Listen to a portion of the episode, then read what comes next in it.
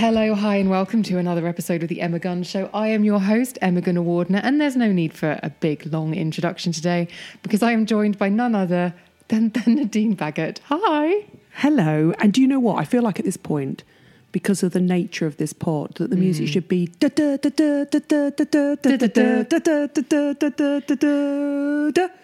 Because. Because we are today talking about all of our celebrity experiences. Having somebody spent- went in on your Facebook and said, Will you talk about your days OK? And what a mm-hmm. lot of you might not know is that the reason that Emma and I are friends is because when Emma was on OK, I was on Hello Magazine. So we were bitter rivals. We were the Krystle Carrington and Joan Collins. Of, I'm definitely Joan. I know. I know. I'm the always- older, bitter one. Usurped by the younger, prettier one. And she does walk into. She does have a habit of walking into rooms yelling, "I own fifty-one percent of this company." Also, the more we've dug deep, the more we've realised that we have got similar celebrity, weird celebrity stories. And once you've started interviewing celebrities for a living, there's no coming back from it, is there? no. Wait. So okay. So I've been doing this since the early two thousands. When did you start? Do you remember your first ever celebrity interview? No, I don't. Me it was so long ago. Basically, any celebrity that is aligned to a brand or any celebrity that ever did this morning when I was doing this morning television, I've thought, met, chatted, Hmm. and you lose your sort of awe of celebrities Do you? 99% of the time. And at that point, I'm not impressed by most celebrities, but then we'll talk about the celebrities who still have the ability yeah, to yeah. make me go weak at the knees, um, metaphorically, physically, and spiritually. bitches. Yes, exactly. Um, okay, so I I just said, do you remember your first celebrity interview? It wasn't an interview, but I remember I was on work experience, and I had to go to a hotel and um, speak to, well, not just like go along and be on the shoot to get experience of being on a shoot with Zoe Lucker from Footballers' Wives. You see, I'm completely lost. And by the way, if you can hear anything scrabbling around in the background, it's my cat, Yogi, attacking wires. Ignore him. Uh, no, I don't know who Zoe Lucker is. She was in Footballers' Wives, and she was a big deal at the time. That was me kicking over the microphone thingy. Sorry. Um, and yeah, she'd been on uh, GMTV that morning when GMTV was still a thing. I used to love GMTV, and she was wearing a very, very big ornate necklace. And I remember thinking, "Gosh, that's quite that's quite you know evening wear for a." It's all right. It's not picking up that much. Um, that's quite ornate for for breakfast TV. and then when I went to the shoot and saw her like three hours later, she said, "Oh, I'm just feeling rough this morning. I thought I'd put this on, then people wouldn't look at my face." and I just thought that was brilliant. So I joined, I was at Hello for 18 years. So it was the main bulk of my career in my sort of 30s and 40, 40s. And, you know, it's very interesting that you and I, when we look back, we were often at the same events lining up to interview the same celebrities. And people don't realize, but at these events, it really is like Notting Hill when he goes and interviews. Well, he doesn't. He go, he's trying to go on a date with Julianne. Uh, Julia Roberts. Julia Roberts, and it's the horse and hounds. Are Yeah. there any horses? I know it. You literally are all lined up in a corridor waiting to get your. 10 or 15 minutes. And I think it's the reason you're such a good podcaster is you have this ability to get in, get what you need, and get back out again. It's like the mark of Zorro, isn't it? Yes, but I but also I hope, especially on the podcast, with an element of like being genuine. As uh, what I can't stand is those, and I've had. I have definitely had them where you go in to do an interview with someone and you've got to get what you've got to get, and they know it's transactional, you know it's transactional, and there's sort of an unspoken Oh, I'm beginning to think of a parallel with like prostitution. But you know what I mean? Like you're both going in and you, you know what they know what they've got to give. You so know let's talk about some of the celebrities we've got in common. Let's Britney Spears. Britney Because I have pictures of you and I at the same Britney Spears event.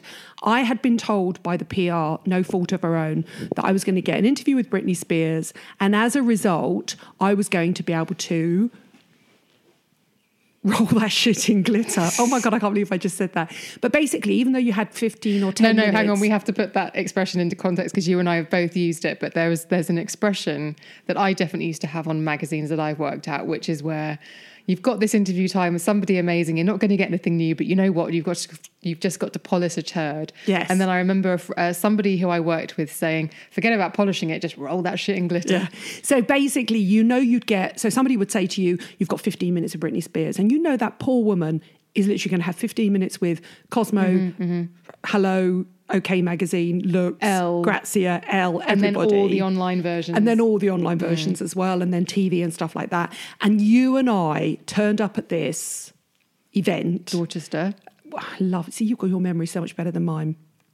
And we basically stood around in this ante room drinking, no doubt, perfume themed cocktails, mocktails, whatever, depending on what time of day it is, both expecting to do an interview. I told Yeah. my editor, and as a result, I scheduled three pages in Hello. And then when we got there, she didn't want to do interviews, and we all just had our pictures taken like competition winners. Mm, mm. That happens. That, that that happened to me recently with Courtney Act. You know, I like came into London on a weekend and I was so excited to get like a one-on-one with Courtney. And then obviously Courtney came on the podcast and she did your channel as well. Link to both will be in the show notes. But um, yeah, with Britney, it was please go over and have your picture taken. But I don't know about you. I love Britney. I love her. But I didn't. She wasn't in a good place. She wasn't in the room. No, no. In- in the the lights were on, possible- but no one was home. Yeah. Now tell us your proper Britney story about the picture. Listeners, listen up.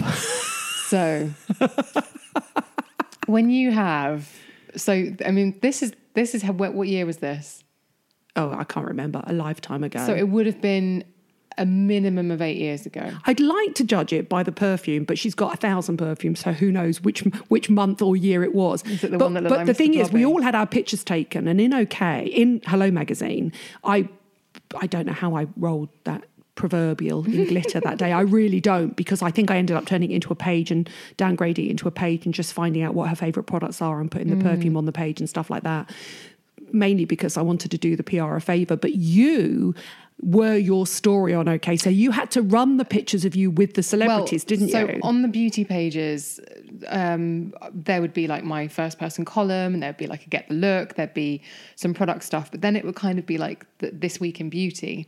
Because there's always people coming over to London, whether it's Bobbi Brown, who I never got to meet, Bobbi Brown, not angry about that at all, um, or a celebrity or something. So there was always a party to go to or an event. And it was like, well, let's, a little bit like what we do with Instagram now. yes.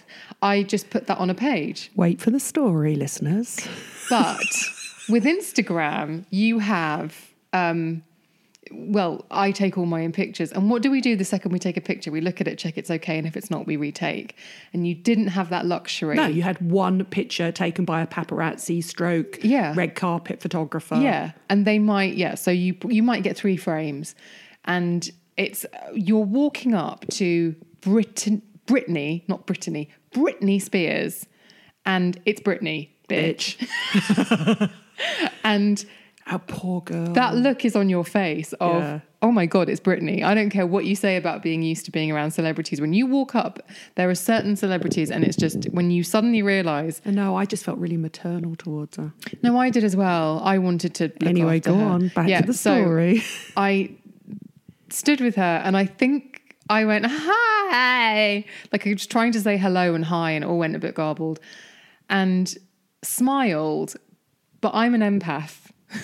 And I could sense something was a bit off, and so and you could see it on my face when the three frames came back. Like as soon as I left to the PR, when are we getting the pictures? When are we getting the pictures? When are we getting the pictures? And they came, and you could just see I looked uncomfortable. I didn't look good. But then I'd had a picture taken with you that same day at the same event where I looked great. So she airbrushed me out, listeners, and No, replaced me so I had with Britney. No, no. So I had my top half from the picture with you cut out and overlaid the bad picture of me. She cut me out, listeners. She did. And if you I'd cut me out for Britney too. but it wasn't like the most professional job. So if you actually see that picture, and I'll try and dig it out and put it on Instagram, you can see that the color of my arms changed because obviously the lighting was completely different in the picture. I've got a very nice picture of you and I at that event. I look like a giant compared to you. That's Let's talk. Beyonce. Yeah, So we both met Beyonce at the same event. You think it was 2003. I think that was probably right. I think it was 2003 because I was very, very young. She was signed to Was it Hilfiger? Hilfiger, Tommy Hilfiger.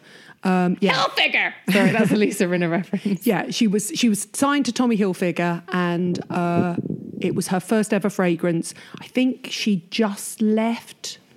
No, maybe she hadn't even left. No, she was Um, still with Destiny. Yeah, and it was at a time when she wore House of Deréon, which is which was the sort Tina of Knowles brand. Tina Knowles brand that her mum used to sort of hand stitch.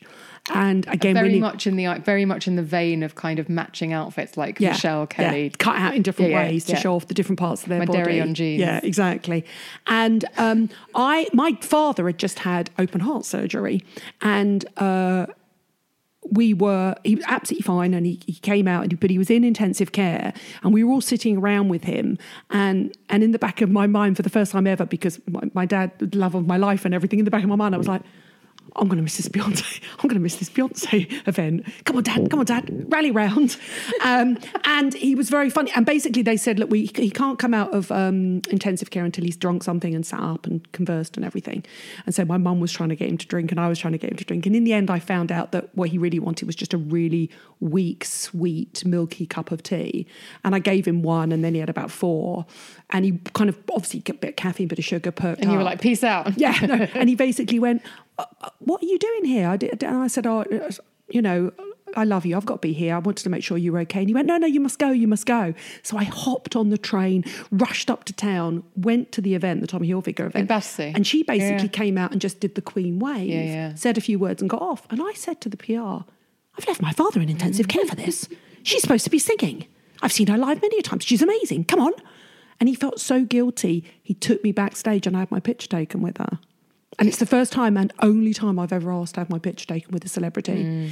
And we walked in, and it was really embarrassing because we walked in, the photographer had disappeared somewhere. So I had this awful, it felt like half an hour. It must have been no more than three or four minutes waiting for the photographer, where because I was nervous, I just carried on gabbling. And she said to me, I really like your jeans. And I said, Oh, where are you staying? And I can't remember where she was staying. Obvious segue. Some, somewhere, somewhere in in round the back of Selfridges. And I said, Oh, these are from Selfridges. I said, so if you leave your hotel and go across, you better find them. Here's the make. I can't remember mm. what they were.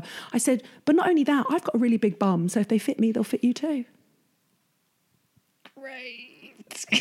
And in the picture I've got with her, where I've got my hand on her waist in this cutout House of Deréon outfit, where my hand is actually on her naked, actually on her naked flesh, she's got this look in her eyes that says security.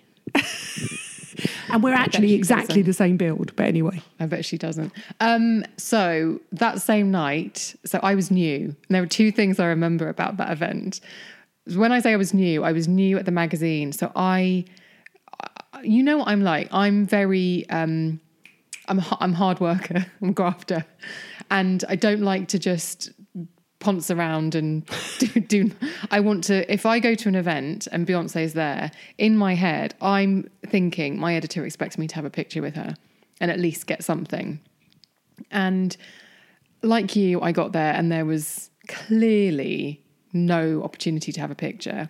And I also remember one of the canapes. she was a blur on the stage. It Oh, was totally. so and she was wearing light blue satin. Yeah, I've got the picture. I'll show you the picture. And I remember one of the canapes, and it was like this tiny little cube. Now, what was it? It just tasted like mold, Mm-hmm. but it was pretty horrible. So I remember that sticking out in my mind. And then it became really clear I wasn't going to get a picture. And I thought, oh my God, my editor's going to be so furious with me because I've come here and all I've done is eat a posh canapé and drink champagne. And I did, well, yeah, no, it would have been champagne. Hilfiger would have splurged. And in the end, I sort of, I was a real brat and I sort of said to the PR, It was Daniel at TCS. no, it was not. Oh, It was Daniel at TCS that got me backstage because they did the PR for Hilfiger at the time, Hilfiger oh. Fashion Oh. at the time. Right. Even though it was an Estee Lauder. That's why I'm getting confused. Yeah, Estee Lauder owned the fragrance, I think. Because um, Nicola, you know, Nicola Thornton, Yeah. she said to me years later, because I got really upset about the fact that I wasn't going to go back with anything to show that I'd been there.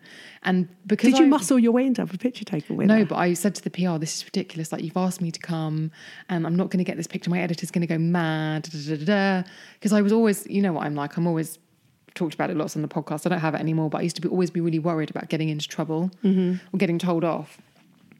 And years later, Nicola said to me, You know that I was running around trying to find you because we got her to agree to a picture and you'd gone. Because I stayed for ages and it wasn't going to happen. And then I think I left. She still without a doubt. I watched that Netflix thing the other day. Haven't seen it. I've watched Um, bits of it. And she's still the most talented, without a doubt, celebrity I've ever met. She's incredible. we need to segue then. By the way, she was by far and away the most mature person in that room, and she's half my age. I mean, it was just shocking. She was half my age at the time. I can't remember what I was. She might have been, I might have been 42 or 44, and she might have been 21 or 22.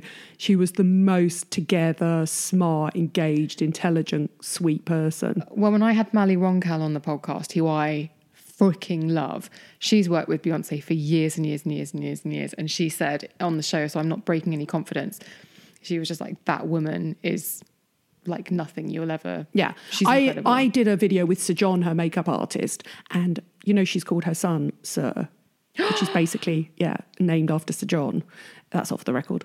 You know, you're not going to tell anybody, are you, listeners? Uh, he said she's just awesome. Basically, whatever you want to do, you'll do for her because you'll go above and beyond because she's so hardworking herself. Yeah, yeah, so professional. So I'm going to ask you a question: uh, worst celebrity and best celebrity you've ever interviewed, and why? Okay. I really hate to say this because I'm such a big fan of, or I was back in the day. When this happened, I was a huge fan of hers and I couldn't listen to her music for, I would say, probably 18 months after the fact. Uh, it was Christina Aguilera. What she was horrible, was she? That wouldn't be fair, but she was over here opening the sale for a massive department store, which I won't name just in case I get into trouble. Harrods. And I think, and so I had to go and do like a fashion interview with her. I was like, so when you go into a department store, what, what's the first section you go to? And she was like, hats. and I, you know, that sort of thing where you know that maybe they're not really into it and you're really reaching to just find something and there's no chemistry. If you have a bad day with a celebrity, it's probably because they've got a whole load of shit going on in their life that you don't know about. Exactly. So, it- and I always say to people because I get this question a lot, uh, particularly when I'm like go back to my parents or something, and friends say, "Oh, best and worst celebrities," and I always say, and I think it's worth saying this on the show, is it's like a Polaroid. So you can't ever judge somebody by the experience you had with them on a photo shoot or at an interview because you, as you say, you just don't know. It's a snapshot of their life. And in the same way that I might drive somewhere one day and give someone the finger because they cut me cut me off or something, that's not representative of me. But to them, they'd be like, "Oh, that that girl with Mm-hmm. They the live their life hair is a publicly, yeah. yeah. Yeah. So it was just a very awkward, you know, it was silly questions. She's far more intelligent than what's your favorite department in a department store. She's clearly very bright and engaged. And it was just, I think, one of those awkward things. And I actually ended the interview. Did you? First and you never ever- do that. You rinse every last second, don't you, with a I celebrity? said, yeah. I can see there are lots of people. And then the other one, and it was the same, it was the same gig. So I just think that was obviously a difficult gig, was um, a few years later, Sarah Michelle Gellar. Oh, really? but I I made such a fluff. Like we weren't. There was just no. We weren't bonding at all. Like there was no. If they're in a bad mood, bearing in mind, honestly, I interviewed Julianne Moore the other day. Six minutes I got with her. And that was from the time I went into the room to the time I left the room. So it's probably five minutes of interview time. I mean, the most you ever get with a celebrity would be 30 minutes. But normally it sits around between 10 and 15 minutes. If there is an instant rapport, it's like getting blood out of a stone. I went up to Kate Moss. And I've got the hugest girl crush, style crush on Kate Moss. I went up to Kate Moss Did you tell her you're her identical boob twin? no. Oh dear, I'd never even got that far because I walked up to her and I, we were at the British Fashion Awards and I was at Hello Magazine and I walked up and I said, "Oh hi, I'm from Hello Magazine," and she went, "Oh fuck off." and that's because she didn't like Hello Magazine. Yeah, it was yeah. nothing to do with me. God, I had that with OK. I mean, I mean, let's be honest. OK was disliked by more people than Hello Magazine, yeah. but together, if somewhere down the line they've done something, they've run a paparazzi shot or covered an event, not in a not positive way because Hello was always positive, but for whatever reason, it's not your fault. And I've mm. sin- since met Kate a couple of times, and she's always actually been quite shy and quite sweet. And Sam McKnight and Mary Greenwell, who are really discerning people, adore her. So, you know, I just caught her on a bad day. Yeah, that's the thing. And so, and with Sarah Michelle Gellar, I made it even worse by saying, "So, how long have you been married to Freddie Prinze now?" She said, "Oh, something like five years or whatever it was at that point." Oh, um, and I didn't know what to say, so I just went, "That's a good innings." and you could just feel feel everyone in the room go, "Oh my god, oh stop my talking, God. stop talking." So, but fragrance launches because I know we've covered Beyonce. As you were saying that, I just scribbled down Mariah because you and I were were we both again? I know. I never met Mariah, Oh my god. Well, okay, so I thought that you must have been there. Again, but I would was at the quite happily be part of her carrying. I'd happily wheel her around backstage. I went to her fragrance launch, which was same company who does Britney's. Coty, yeah. Yeah. Well, Elizabeth Arden. yeah. Coty. And um, turns out, I found out years later when I was telling this very same Actually, story. they're not Coty, but anyway, sorry, go on. Yeah, when I was telling this very same story on full coverage, Lindsay was at that po- was at that. But it's a little launch. bit like you and I have been at. So I didn't know you were at the Beyonce thing because there were like a thousand people there. You never also, know, do okay, listeners, what you need to understand as well. When I came into magazines in 2003, you'd been doing it for a while. You were on the telly, and I wouldn't have necessarily come up and said hello to you because I was scared of you. Uh, 1990, yeah, I'd already been doing it 13 Yeah. years. And actually, this is brilliant. So we had a bonding moment a little while ago about um, We normally have bonding moments over celebrities. celebrities and being freelance and doing what we do. Um, and what were we talking about? I think uh, if you follow me on Instagram, you're not going to be under any Illusion. about the fact that I like Keanu Reeves. oh, right. Okay. So let's do BAFTA stories. so this is the BAFTA story, right? So So the BAFTAs, to anybody not in the UK, is the British Association of Film and Television Awards, and they're a little bit like the Oscars, but on a bad day. that's Sorry, really BAFTA, but it's true. No, I'm sorry. We would chop our arms off to get to the Oscars. Come on. I loved the BAFTAs. I went about 10 times. I'm so over it. Oh, I went twice, and I would go back in a heartbeat. I loved it. but you'd rather go to the Oscars, be honest. No, I wouldn't actually. I'd we rather go can to. The, never be friends. I would rather go to the Vanity Fair party, but I wouldn't want to sit through the Oscars. okay. Not in the room. Whereas when Stephen Fry, the year I went, Stephen Fry did the BAFTAs, which he did for a long time, and he uh, he helmed the entire thing as if he was giving every single segue was like um, air steward bringing you into But land. or- uncomfortable little places, no food, and then you go the Odeon, and then you Square, go then you to go the to the- dinner afterwards, and it's just like you, you're you, you're a usurper because it's it's basically the film industry's Christmas party, Yeah. and you're there because you happen to be the guest of whoever is sponsoring the hair Mm-hmm. or makeup, and you basically just sitting there going, I don't know anybody apart from the only people that are at the table, and the celebrities at your table can't wait to get off and Talk go and chat friends. to their friends in the Yeah. Industry, so. Go on, tell me your BAFTA story. And another thing, I didn't realise we were at the same BAFTA. Well, this, this is it. So the first time I ever went to BAFTA, it was Odeon Leicester Square. Mm-hmm. Or maybe it wasn't the first. Yeah, it was the first time. Stephen Fry was quite a long, a few years later, and it was with Nicky Clarke, the very famous. I walked down the red carpet with Nicky, and they were like, "Nicky, Nicky, we love you." Okay, so That tells you how long ago it was. well, I remember getting ready at the hotel, which I think was the Savoy. Is it the Savoy? yeah, could be Savoy Claridge's, can't remember. And I walked in and very, this would have been 2003 or 2004. It was early days in my career. So I was massively intimidated. I remember, in fact, It was sponsored by P and G because Nicky Clarke owned P and I've got pictures of us all backstage with Hannah Betts Mm. and myself and you. and my washing machine looked like it was making funny noises. And I said, Oh, I can't go. I'm going to have to. St-. I rang my mum. I said, I can't go, can't go to the BAFTAs. I'm going to have to stay here because the washing machine's about to explode. She went, You go to the goddamn BAFTAs. and um, so I went, got to the hotel with my case and everything and was such a newbie. And you and Hannah Betts took me under your wing. Oh, You really did. And I remember you said to me, What did you get for Christmas from such and such a brand? And I Oh, told no, you, and you went, Oh, yeah, well, you know what that means. So tier one gets this, tier two gets that, tier three gets that. M- means you're either. first tier- world problems, Yeah, yeah. listeners. No, but it's just a funny thing. And I remember. I only ever got tier two, by the way, from that brand, so I'm on safe ground. Yes, but it was a but but what I mean is I I was my own desk, so I didn't ever have a beauty director that I learned from. I never learned the ropes of the beauty industry. So it was people like you kind of telling me stuff like that that was golden to me. That was like golden nugget information. And I remember I had the Benefit Bathina Leg shimmer, leg shimmer, sort of. body shimmer that Yeah. came with a sponge and everything. And I was like, oh, I'm going to the BAFTA. So I had a dress and I kicked my leg up and sort of rested it on something and started applying it. And you looked at me and went, should probably do that in the bathroom, shouldn't you? I remember that event really well because one, I walked the red carpet with Nicky and people screamed because he was on TV a lot at the time. Can we talk about why I didn't walk the red carpet with you? Because the, the Yeah, aim 'cause you got in a car accident. Yeah. So you went ahead in car it was one. chaos, wasn't it? Oh my god, it's chaos as well. You went ahead in car one with Nicky, Hannah Betts, and Top Tier, and I was in the second car, and I re- definitely remember Ellie from Heat being in the car. Oh, Um, lovely Ellie. And I can't remember who else was in the car because it was a long, long time ago. And it was chaos. We were trying Mm-hmm. to get to Leicester Square, which is not pedestrianised, which is, sorry, which is pedestrianised most of the time. And they allow cars to drive into Leicester Yeah, Square when there's like a special way of things going in.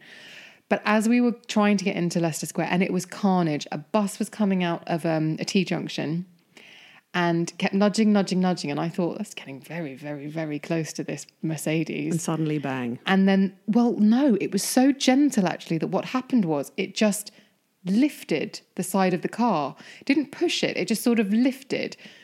And it was quite subtle, and the driver just went, oh, got out and started having a word with him. But it didn't feel like a bang. And I was sitting by the door, so the bus hit my door, and I didn't feel anything. I just felt like we were up on an angle. Mm-hmm. But the thing is, is back at 2003, 2004, what was the posh dress material of choice? It's like a satin, sateen.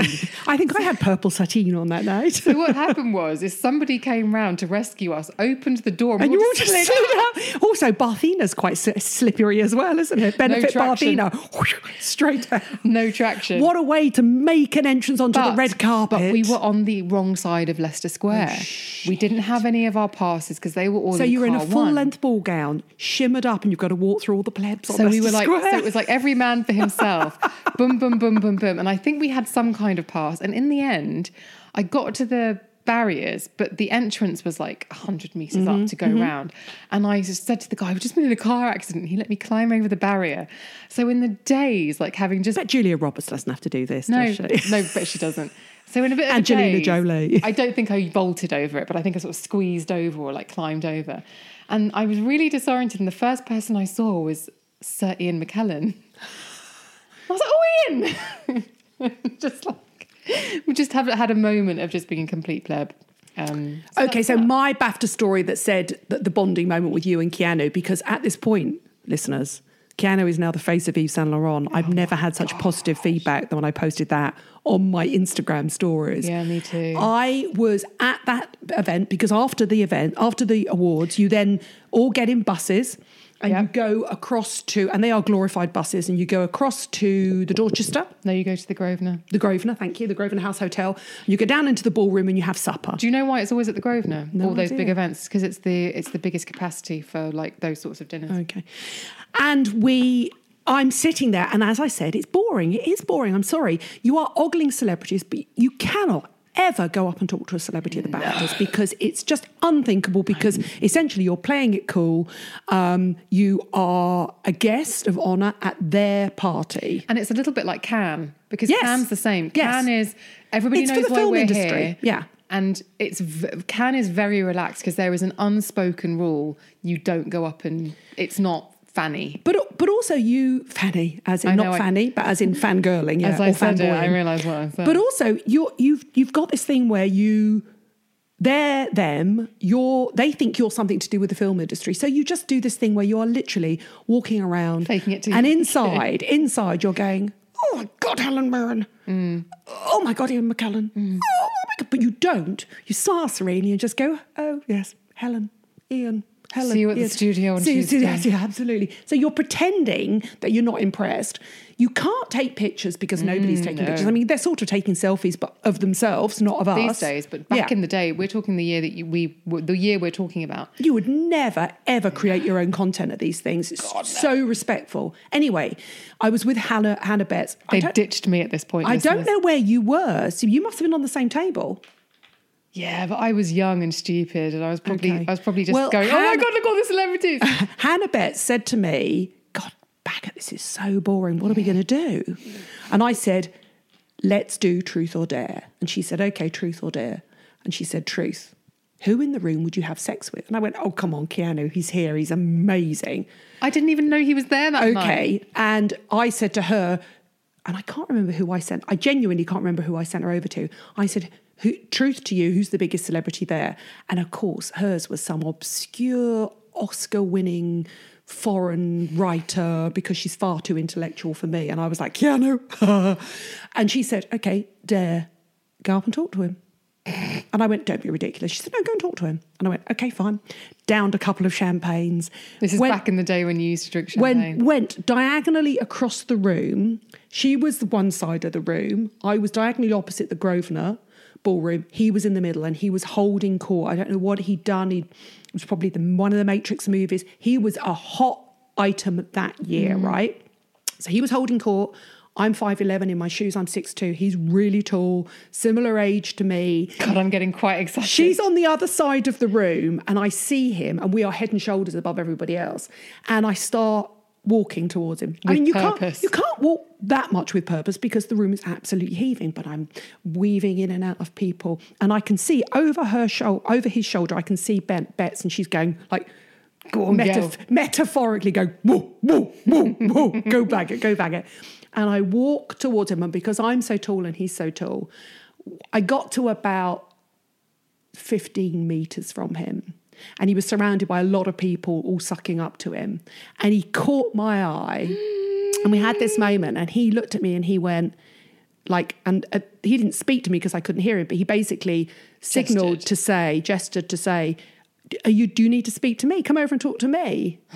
And I just went, Oh, no, I'm fine. did a swerve, went round him and walked on, and Hannah Betts just went to me, You pussy, you absolute pussy. But I'm telling you, and the reason that we had this bonding moment is because I could have. I was on the phone to this woman last night and we were talking about it, and she said, Yeah, I could have. yeah. There was that's that moment where you look at somebody, you just go, Oh, yeah, we really liked each other for a few seconds. Oh my God, Nadine. I know. How do you sleep at night? I don't. Yeah, you do.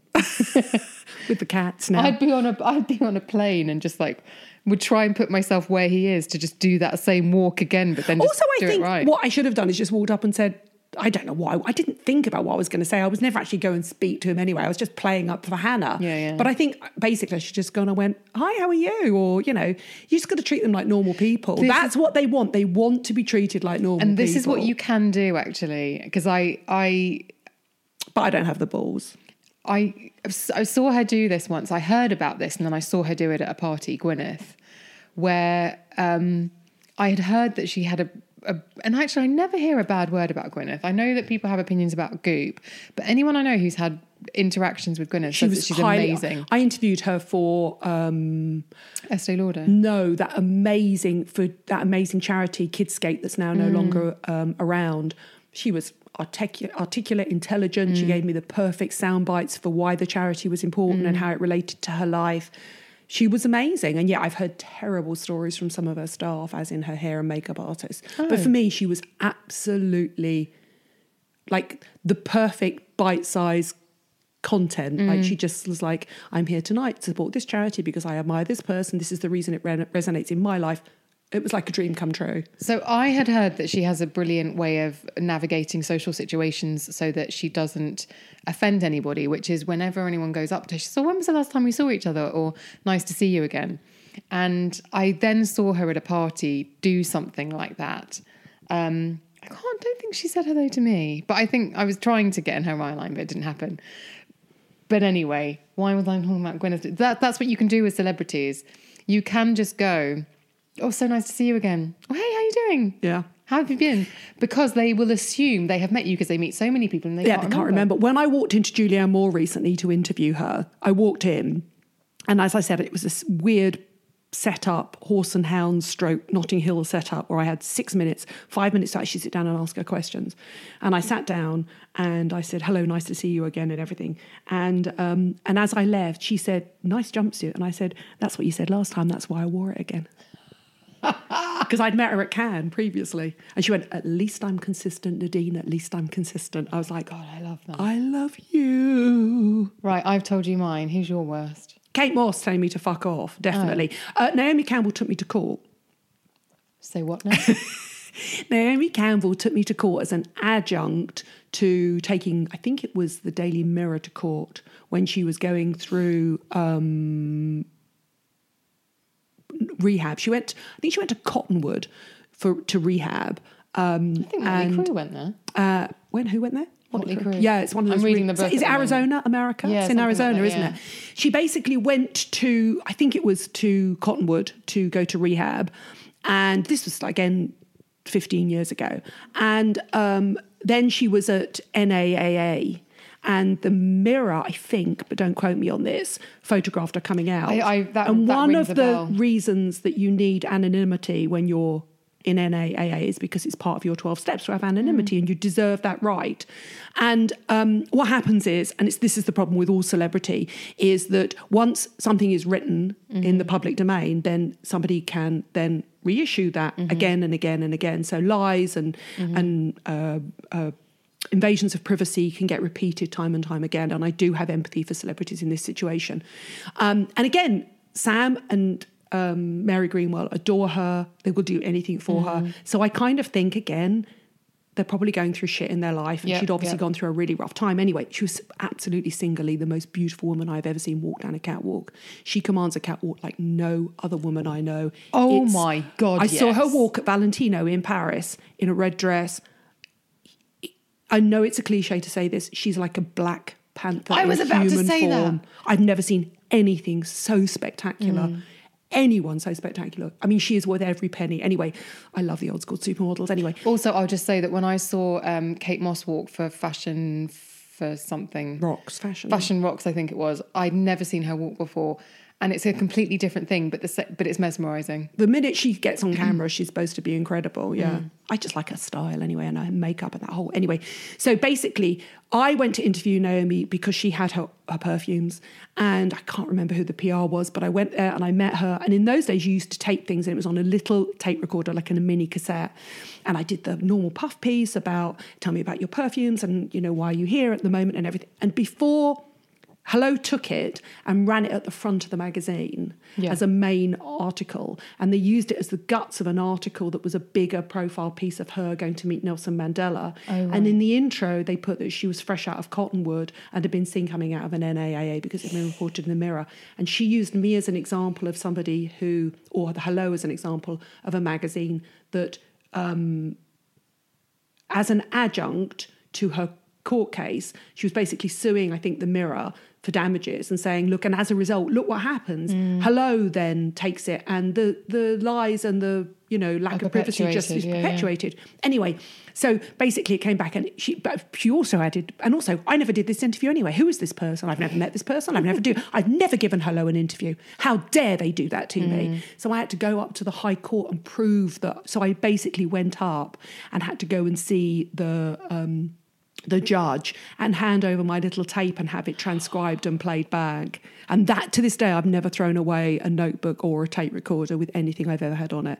And afterwards, Oh, I got God, a really lovely bouquet of flowers saying, Of course, Naomi remembers you. I'm so sorry you got caught up in all this. I'm Oh, sure that's the, I'm sure the. PR did it. It doesn't matter, I'm sure the that's PR did it. Um, but honestly, there's nothing scarier than putting on your Zara black suit 15 years ago and having to go up to the High Court. It was like something out of Law and Order. I was petrified.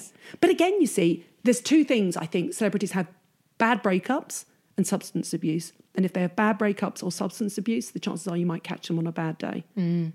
Yeah, And it's the same. Let, okay, let's talk about Cheryl Cole. You and I have interviewed Cheryl Cole millions of times. Many times, yeah, Many yeah. times. I've probably interviewed her 10 times. she's just Cheryl now, by the way. She can be the sweetest person in the world Yeah, or yeah. she can be an absolute nightmare. And it's always directly related to where her love life is. Oh, I've never. okay. So my experience with Cheryl, I've never had a, never had a bad experience with her. She was always You haven't had the and I don't want to talk. I'm fed up never. and hungover. Never. Yeah. I only ever, and the thing that we used to do, we used to alternate. So she was Yeah. signed to L'Oreal for ten Many years. years. yeah. So, okay, I'd get the exclusive one year and Hello And would get we it the would next. battle it out because at the time Cheryl was she was the country's sweetheart, and it, we were vying to get any kind of access to her. Obviously, OK covered her wedding, but um, we just had we got on very well with the L'Oreal press office, and we were just like let's just alternate, give it to Hello this Yeah, time, give it to us absolutely. next time, because we you couldn't try. I couldn't try and get it every single time, and you couldn't try to get it every single time, and they had a one anyway. After you left, I got it every single time because, she trusts Hello. Yeah. She knows that Hello are never going to do the dirty on her, yes, but she does say the same thing every single time. but so every single time I every single time I interviewed her, it was an ab. It really was a pleasure. She knew exactly what notes to hit. She knew exactly.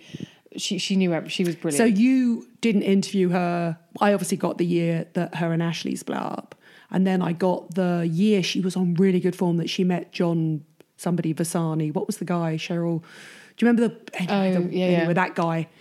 She was, and she was super happy because she met him in Cannes, and then the following year it all fell apart, and she was miserable. No, I had that with Kim. Not, not, not, just a bit truculent and pissed off and didn't want to be there. She just didn't want to be there. Which- and actually, again, she's tiny and she's so sweet. And if I saw her in the street, I'd still smile at her. And I just it made me want to scoop her up and look after mm. her. I definitely felt that with Kim. The first time I interviewed Kim Kardashian for her fragrance, she was so warm, so engaging. I walked in, she's reading my column.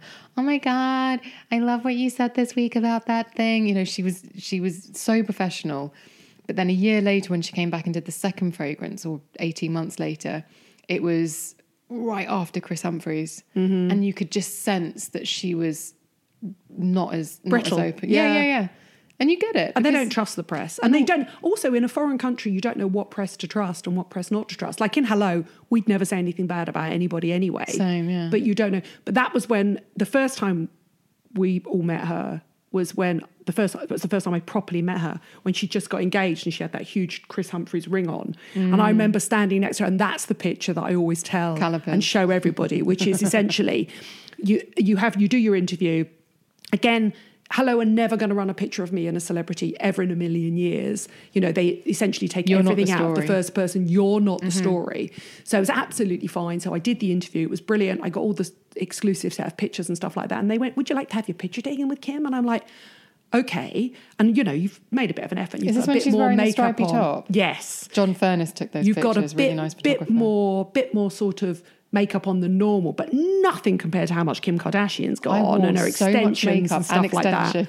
I have got so much makeup on, and in this picture, I look like I've just come out of the shower compared to her. Mm, yeah, anyway, same. and I am five eleven, so in my shoes, I'm six two or six three, and she's minuscule. She's barely five one or five Shorter than me. Tiny, absolutely tiny, and not as big as she looks either because she's just so petite. Anyway, she basically said, "Do you want your picture taken?" And I said, "Absolutely." And she sort of started laughing, standing on her tiptoes, and I went, "No, no, don't do that. I've got this pose." She was wearing bright green double platform, Really high- she- suede, yeah. uh, suede. she wears really Louboutins, yeah. Mm. high like stripper shoes and it was i think she had on like a it was almost like a sort of hervé leger bandage dress super skin tight anyway Mm. and so basically i said don't bother this is and i said to the photographer this is just head and shoulders isn't it and he went absolutely not a problem so i did the thing where i basically bend at the knees put my ankles out either side and just look like yeah look i look like timmy off of South Park, so essentially. So I'm doing that. I bend right the way down, so our head's virtually the same height.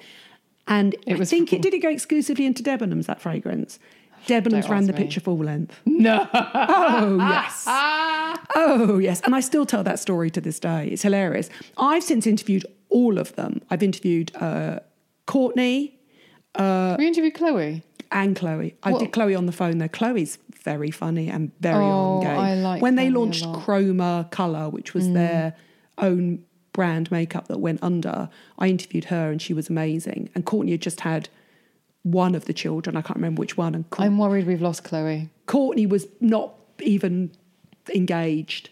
I've since interviewed Courtney for um, Was it Burt's Bees? but not Burt's Bees. No, it isn't Burt's Bees, but it's it was a honey stroke pollen range. It wasn't Burt's Bees. Come on, who was it? We should remember who it was. Bees? It wasn't. It was uh, it was a skincare range, and uh, you know because we are the diametrically opposed on our view on skincare. So she believes in paraben free, toxic free, chemical She's, free she's got a jade egg on her bedside table. yeah, environmental working group. She believes in all that bollocks. And so essentially, I was just sitting there with this Richter It's not screw- Manuka. You're right. It it's is not Manuka honey. Oh, Right. Okay. And, and I've just got a Richter grin on my face going. And at one point, I said, "So, so you, yeah, so you are gluten intolerant, right? Yeah, I didn't know you were a celiac." And she looked at me like, the lights are on and no one's home. She went, Well, I don't know if I don't like I'm an allergy. I'm just sort of intolerant. I went, Oh, how did you get how did you get measured for that? And so did you have an IgG, IgG, IgE antibody test? Or did you have pinprick skin test? And she said, um, she went, no, no, no, like my doctor, not a doctor, my doctor did this thing where he did this stress test with my arm. Oh, like Yolanda Hadid. Yes, exactly. and I said, and I can't now. Yolanda I can't, Foster. Now I can't remember what. Uh, oh, that's it. And I said, so I, she, so she said, so basically, I did the stress test with my arm. Forgive me, listeners, if you believe any of this stuff. And I, and I went, oh, you mean kinesiology? And she went, what? And I said, so you had a kinesiologist test you for a food intolerance? Bullshit. She didn't even know it was a kinesiologist. She didn't know the difference between an allergy ribs are hurting, and an intolerance. in I just. I can't, I can't, and that's me over and out with her. Whereas Chloe's a bit more. I, I worry that we've lost Chloe a bit. She's there's a little little bit too much. But Her lips look massive at the moment. I think her work looks good though. I think Jason Diamond does a really good job on those guys. I think they look really good at the moment. I mean, the Kylie. I mean, jo- Courtney's body's completely banging. Mm. Mummager's face is looking better than ever. That's Jason Diamond. So they used to be with Simon Ourian. I just, I think, honestly, hand on heart, you know, for all of their thoughts about the ridiculous snow app and mm. too much lip filler and stuff like that, generally, I mean, not the body work. The body work is ridiculous. The, the fat transfer taken out of the waist and legs and stuck into the bum is ridiculous. just put it in the bin. Make some soap. also, also, you've just got to look at Courtney's body to know what their bodies look like naturally, Yes, and she's yeah. got a beautiful body. She's had her boobs done. yeah, she has had Mm-hmm. her boobs done, but also you've just got to look at uh, Kendall to look what look at what Kylie would look like if she hadn't have had all Mm. that work done. But they've all had work done, and so have the Hadid girls. And I just think you know, fair play to them. I suppose. What I don't like is that it, it's seen as the norm. That's what I don't like. Their work is amazing. But what I dislike is, and I won't mention the celebrity, majority of listeners probably wouldn't know who it is anyway, because it's somebody who you would describe in the UK as Z list. But there was a story on the Daily Mail, and they deliberately put a picture of her up and they put an, an old picture up next to it. And the difference is just, she's had so much filler and she's in her early 20s that it's got a Pete Burns effect. Like she looks swollen and slightly, it looks blubbery. and the thing, the thing that upsets me is that if you, the girl on on the before picture, if you said to her, "Okay, so this is where we're going to take you in five years," she wouldn't agree to it. No, it's a slippery. It's the slope. dysmorphia Yeah, that happens when you begin to have it. That's what I find, and and the unlicensing, and I ended up I unlicensing the licensing.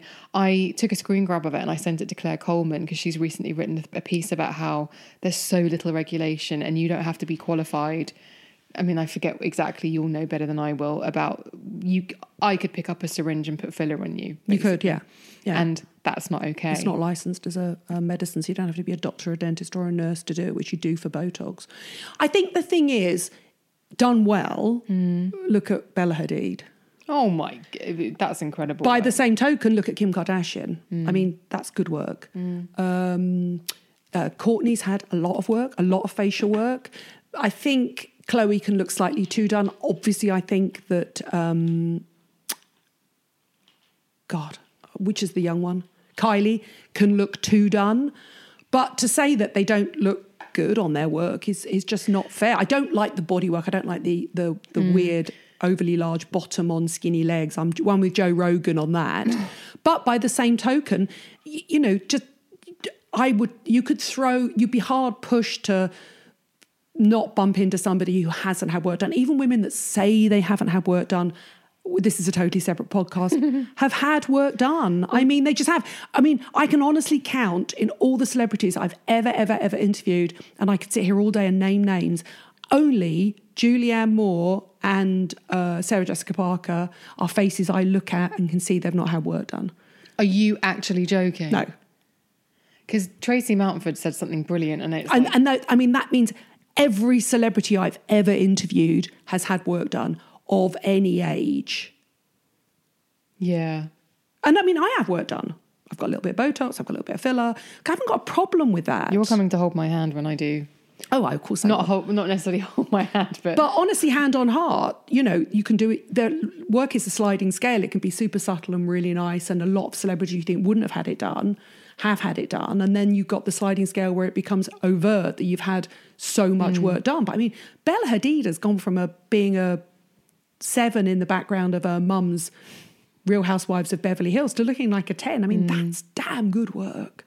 Yeah, yeah, really. It really is beautiful work. Yeah, it's just the dysmorphia that comes with it when someone goes and has their lips done and then they want to see what they've paid for, so they want they get maybe more filler than they need. I think and- also, I think the problem is is that that because these women are so young, they're influencing very young people, and as a result, people think it's normal and it's not normal, Mm. and they can't afford that. These people.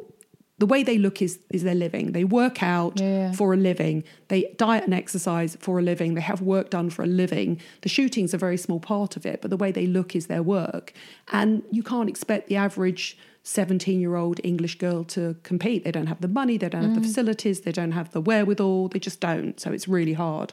It so is. Mm. that's unfair. And I'm glad I grew up in a world where, you know, Tatiana Payet, who would be considered a plus size model now, was just considered a supermodel when I was growing up. Tatiana, as in the one from the Freedom video. Yeah. Oh my God, if you look at No, pictures that's of not Tatiana, Yeah, is that it? is. If you look at pictures, yeah, Payet, Payets, Pa- mm-hmm. Patets. If you look at her, honestly, you look at pictures of her now, she would be a plus size, model. She would be considered a curvy size model. She's a size 12 to 14. I found pictures of Cindy Crawford and Linda Evangelista the other day, and Linda Evangelista used to be really slim, slim for a supermodel. They're not. They're just normal women now because they're a size 10 to 12. I watched the Kevyn Aucoin documentary on Netflix the other day and seeing seeing them like So in the makeup chair. I was at Marie Claire Health and Beauty um, when they were at their peak, and I used to see the unretouched pictures come in for the covers. But did they need much retouching? Oh yeah, Oh. everybody needs retouching. If you're going to be on the cover of a magazine, I mean, yeah, but that makes you feel better about yourself. I interviewed Linda Evangelista once. She was a dick. No, no. on the clothes show live on television and i said and i previously interviewed cindy crawford and i said to cindy crawford and obviously this is so not true cindy crawford is so beautiful and i said to cindy crawford okay every girl has a part of her body she dislikes. Tell me what's your part. And she went oh it's my ass. Of course everybody hates their ass. I mean she had the most beautiful body you've ever seen in real life her and helena christensen and i said the same thing to um, linda evangelista she went one of my elbows is a bit weird I'm like, oh yeah, right. Just make it up. Just make it up and pretend you've Is got it a the crooked elbow toe. on the arm where you've got a chip on your shoulder? Yeah, it's just crazy. It's like you know, please, you're a supermodel. Do me a favor. Just pretend that you're less than perfect because that's how you're going to win people over. Cindy's such a nice person. So professional to interview. I've never interviewed any of that. I think, yeah, that might be a bit much for me. Right, let's get back onto celebs actually. Um, we've talked about worst, best. Go on, who's How- your best? do, do you still lose your shit whenever you meet? I lost my shit when I in, when I met Jane Fonda. I've met her twice. I met her at this morning, and I we bumped into each other in the green room, and then I met her at Cannes. You're never allowed to interview Jane Fonda at Cannes as a beauty editor because she talks openly about her cosmetic surgery, and they don't want the beauty companies don't want you to talk about that. I absolutely love her. She's one of those people I just think she's smart and engaging and really intelligent and incredible looking and really honest and open about the work she's had done. I lost it. I mean, I just started thinking, I was, but you know, when you stand there going, I'm going to say something really smart and I'm going to really impress her. I want to impress her. I want to impress her. I want to impress her. She's really smart. And I just went, and I just, I think I went up to her just before she, before she came off air and I just said to her, excuse me, I just have to tell you, I think you're amazing. I love your body of work. And uh, Coming Home is one of my all time favourite movies. And it's an anti Vietnam War movie. It was one of the first movies I ever saw. And she said, Thank you very much. And never more pertinent and a message more needed than it is now.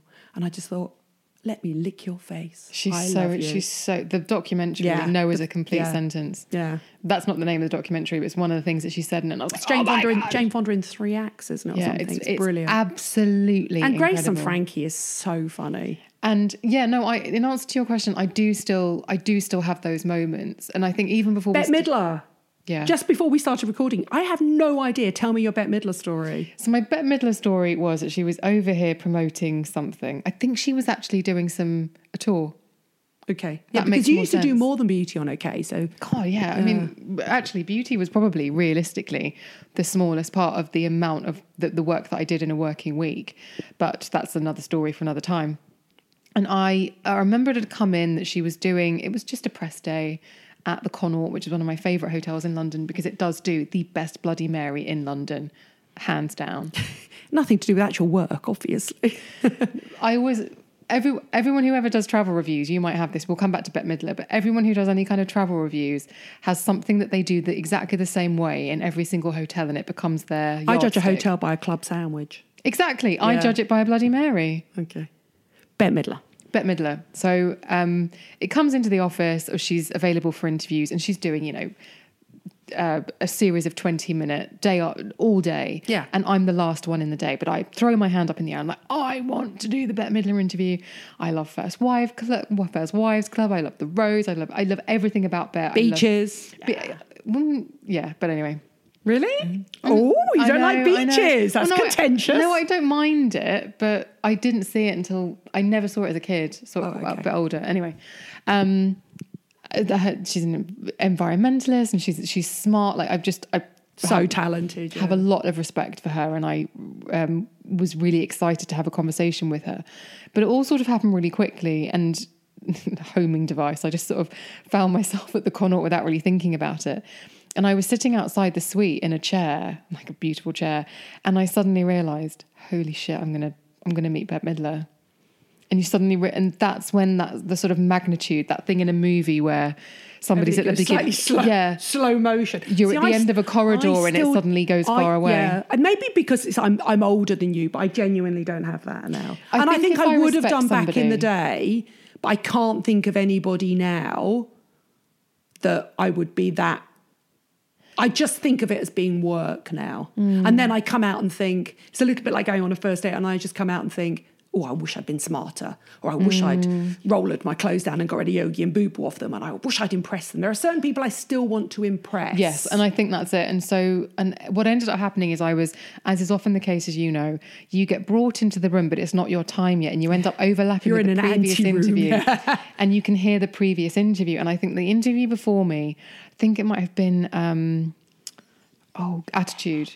And it was a really intelligent interview, and they were asking her about Amy Winehouse. Amy Winehouse had just recently died. attitude to OK magazine. And then exactly, and so I'm sitting there and I'm literally like, "What's your favourite way to spend Sunday afternoon?" Like, literally, and I'm just sitting there thinking, "Oh no, oh no, oh no, oh no." And so you know what we're like. You go in, you tap dance. You're like, mm-hmm. "Hi, nice to meet you." Kind of, you know, "Oh, it's so good to meet you," but not too much. You try and get that measure. And I went through the questions, and I thought this is going all right, but I'm not getting what I want from Bette because what I want from Bette is for her to say to me, "You're the nicest interviewer I've ever had. You're the most beautiful girl I've ever seen in my life. You're you, you're making me laugh. You want her to you want to stand out to. I like can imagine you. You'll want to make somebody laugh. Yeah. Whereas I just want what's called a drop-in quote, the piece in the middle of the page, listeners, where it's in massive bold type. Yeah. That's the one you want. Yeah, because you're a better journalist than me. um, well, you're absolutely right. I just want them to laugh and to relax. you want them to be your new friend. Have No. Bloody Marys in the bar afterwards. Well, yeah, that too. But but ultimately, I want to make them laugh. And we were having a good chat, and uh, it, it was fine. She was completely professional, and I didn't feel disappointed. I just thought, yeah, that was really good. I got exactly what you would expect from a Hollywood megastar. I got a really good interview, but I didn't get that that connect. I didn't get that kind of feeling like we were having a conversation. It felt like an interview. That's interesting. I've never really picked at that. So thanks for that, Nadine. And then I'm the last of the day and she's pooped. And I go to put away my dictaphone and she says, What magazine do you work on again? And I said, Oh, it's okay. And she went, Is that the one where you have all the people standing around their fireplaces posing? And then the pair of us started going around this suite doing okay poses. How brilliant. 'cause the- That's when you want a photographer. No, but it was all it was all fun and off the record, and I can't really remember what else happened. It all happened in such a blur. And then the next day, I got a lovely email from the PR. I don't know what that is a picture of. the teacher's drawn a picture. I don't know if she's trying to tell me that she's going to the loo. Yes. you pause it. Yes. So we, that was me saying I'd like to go to the loo. Sorry. And also the thing we is, had a loo break. I had a, a full bladder. A full bladder is fine until Emma starts putting images in your head of her and Bette Midler prancing around at the Connaught, which must have been absolutely hilarious. Oh, one of the greatest days, but one of those things that happened so quickly that you can't your your brain almost doesn't read it. And So I, I know to- you. You your primary concern going into that room will be I just want to be their their friend and I want them to like me. So you will have been tap dancing around that room, posing up a storm with Bette Midler. It would have made absolutely brilliant, priceless pictures. You make me sound as desperate as I really am. No, I make you sound like a sweet person that essentially just wants to be liked by everybody. And I'm I I'm more of a sort of what do I need to get out of this? And then occasionally I'll meet people like I wanted Jane Fonda and Julianne Moore and Susan Sarandon to like me. I want to be Sarah Jessica abandon. That's I- how you say it. Sarandon, Sarandon abandon. abandon. I wanted to be Sarah Jessica Parker's. I want to go on a night out with Bravo Andy and Sarah Jessica Parker. There are certain people where you just think they're just smart, engaged, intelligent, successful women. Whereas Mm. all of the sort of Z listery people, you're not that interested in. I mean, Beyonce's never going to be my friend. I just want to lick Beyonce. She might be your friend now. She's heard that. I, d- I doubt very, very much. Um, but yeah, so it's, it's interesting, isn't it? That that for me, in a way, celebrity is a little bit like beauty products. I'm no longer in awe of them. I want to see how they tick and how they work and what I can get You out of them. You want the clinical data. I want the clinical data on them, yeah, because I think it's it's exposure to everything. In the end, you're just like whatever. They're just normal people. Yes, and Apart from if I want to sleep with them, in which case I make a complete fool of myself, a la Keanu Reeves. But my thing, I guess, is a little bit like my approach. My approach to to beauty products. If you work, I will respect you and I will be in awe of you. Do you know what I mean? Yeah. If something's a load of faddy old nonsense, please don't waste my time. Um, which is why I've ignored every single email about CBD oil recently. That's a whole other podcast. But um, well, and I always say to you, it's interesting because you obviously, I've just started doing celebrities on my YouTube channel. Your aim is to get a few really big celebrities on your your channel, and I just think it's that point of which when do you kind of keep it cool when you're videoing somebody because when you write up a video and when you write up an interview in a magazine You dial kind- yourself you down. cut you dial yourself down completely and then suddenly to see yourself on video going like a little Well- puppy dog when i when i did my video with drew barrymore i'm basically oh. bouncing on the end of the sofa like a complete doofus. Oh. As I would have. When I had Andy Puddicombe on the podcast recently, that had been a show that I've been that I've been trying to get Andy on the podcast for well over a year, and he was on my he's on my list, the same list that has RuPaul on it, Oprah, Celine Dion, he, like my big list. l'oreal hello l'oreal yeah. celine's just been signed to l'oreal Um, and I didn't sleep the night before the interview, and I couldn't quite believe it was happening. Like it really had been going back and forth, and it was. And the day that it, the day it came, I woke up really early. I think I'd had like not even an hour's sleep. I was so so nervous, and then when I listened to it back, I was so disappointed in myself because you could hear my excitement and you could hear my awkward giggles when I'm so desperate for it to be smooth and for listeners to really get loads out of it that instead of relaxing into it and enjoying it and just having a really a really nice experience and a nice fluid conversation i was i, I felt like i was um, trying too hard. That's when you needed the cbd oil. True true I wouldn't take back any of my celebrity interviews. I really wouldn't. They are just, but I'm, as a result, and I think this is a good thing, I'm much less enamored of celebrities. And I will mm. say that there is somebody on this list that I've interviewed many times who, once when I first had an iPhone, I interviewed at Cannes. And I don't know if you've ever known in the early stages of iPhones, in the early stages of iPhones, but if you had an incoming call while you were recording, it stopped the recording. Do you know this? no So I came out and I had 30 seconds of a 20 minute interview. Luckily enough, this person said the same every year. So I just went back and you went and got your bowl of glitter I went, I went and got my roll, bowl. of- But not only that, I, I am very lucky in the sense that my long term memory, i.e., I can't remember which hotel or wherever it was we went or what year it was, but I could pretty much verbatim talk back this podcast. I've got that skill mm, set of I'm learning everything. So it's very, it's very daily, weekly mm-hmm. newspaper. It's that muscle that you exercise in your Yeah, yeah. brain. So I came out, realised that I had Hadn't got it. somebody hadn't got it. Like I had like 90 seconds out Mm. of it. And I literally look, went back to my questions because I'd followed my questions through and rewrote all of her answers. Mm. I've done that before. and guess yeah. what? When it came back, somebody said she was so pleased with that. She just really liked the way that she sounded in that interview. And I bet she did. I bet she did, mate. I've got the world's best glitter. Let's roll that proverbial in it. And on that note, you can't do that when you're on a video No, you can't. Or a podcast. or a podcast. You can't. It's No, it's awful, isn't it? And actually, and I won't say who it was, but there is one podcast in my library, and our friend Jackie said, "Oh, that was hard to listen to. She didn't like you, did she?" Probably because she knows you really well. I don't think the average person would know it. But honestly, hand on heart, as a video person, the stresses are so much more. I mean, Mm. you basically have got to, especially on most occasions, I've got to get the lighting right, the sound right, Mm, get in there, make sure it's focused.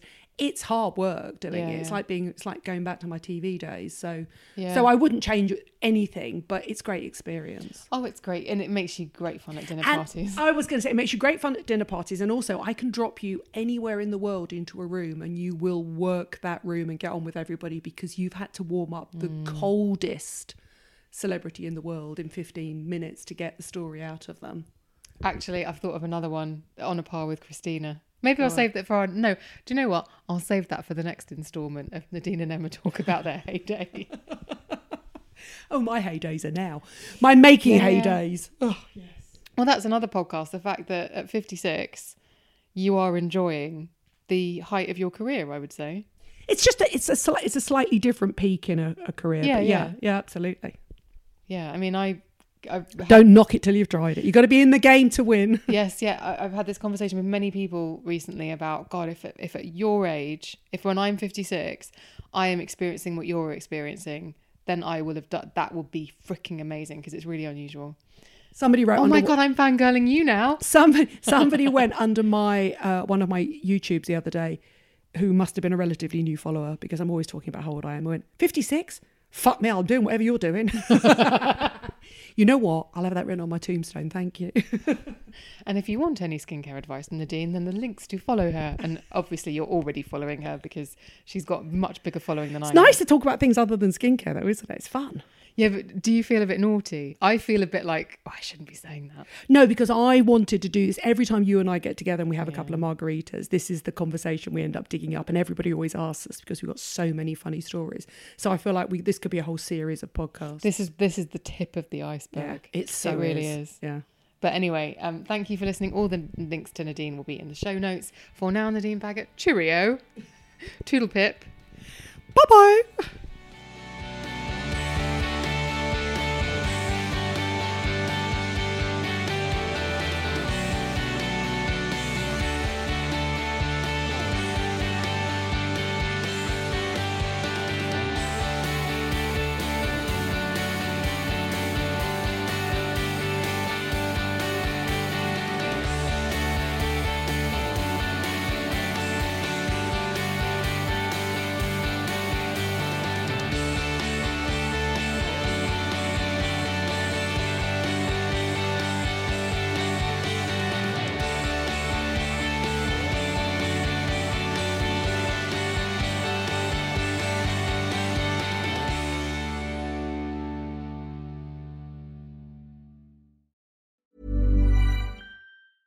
Even on a budget, quality is non-negotiable. That's why Quince is the place to score high-end essentials at 50 to 80% less than similar brands. Get your hands on buttery soft cashmere sweaters from just 60 bucks, Italian leather jackets, and so much more. And the best part about Quince, they exclusively partner with factories committed to safe, ethical, and responsible manufacturing. Elevate your style without the elevated price tag with Quince. Go to quince.com/upgrade for free shipping and 365-day returns.